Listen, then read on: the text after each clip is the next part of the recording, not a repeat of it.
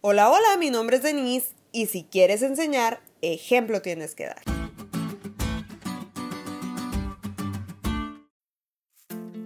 Yo no tengo hijos, pero me ha tocado ver padres escondiendo sus golosinas porque, si no, ¿con qué autoridad van a regañar a sus criaturas? O ver a padres que tienen que comer verduras para que sus hijos también coman verduras. De hecho, tuve maestros que eran los primeros en llegar para exigirnos puntualidad en la clase. La congruencia es vital para enseñar. Y si de enseñar con el ejemplo se trata, pues Jesús es nuestro mayor ejemplo. Jesús no solo vino a cumplir con la voluntad de Dios manifestada en la Biblia, sino que vino a hacer el cumplimiento de las escrituras. Nació de una virgen y llevó por nombre Manuel para que se cumpliera lo que el Señor había hablado por medio del profeta. Estuvo en Egipto hasta la muerte de Herodes para que se cumpliera lo que el Señor habló por medio del profeta. Habitó en Capernaum para que se cumpliera lo dicho por el profeta Isaías enfermos y echó fuera demonios con su palabra de tal forma que se cumpliese lo dicho por Isaías, que él mismo tomaría nuestras debilidades y cargaría con nuestras enfermedades. Y habiendo sido crucificados se repartieron sus vestidos echando suertes para que crece, para que se cumpliese la escritura. A pesar de que todo se estaba cumpliendo a cabalidad, los seguidores de Cristo estaban confundidos y llenos de dudas por su muerte. ¿Por qué habría muerto Cristo? ¿Y qué significaba todo esto?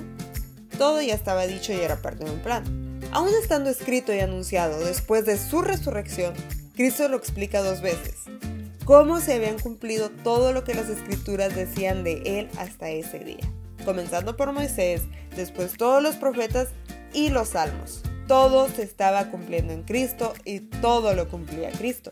Jesús no ignoró los versículos que hablaban de su crucifixión o humillación y siguió solamente los que le convenían. Por el contrario, el Maestro nos dejó el ejemplo de que toda la escritura es la palabra de Dios y entonces sometió su vida a esa santa palabra.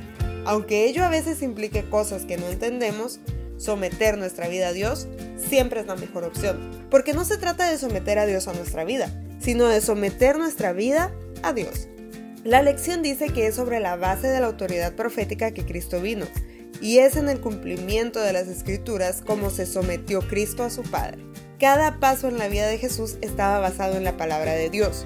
Nuestro Salvador nos dio la máxima para que no tengamos dudas de que la palabra de Dios es la plataforma más segura para transitar por esta vida.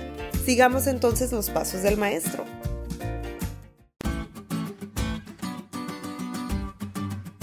¿Te diste cuenta lo cool que estuvo la lección?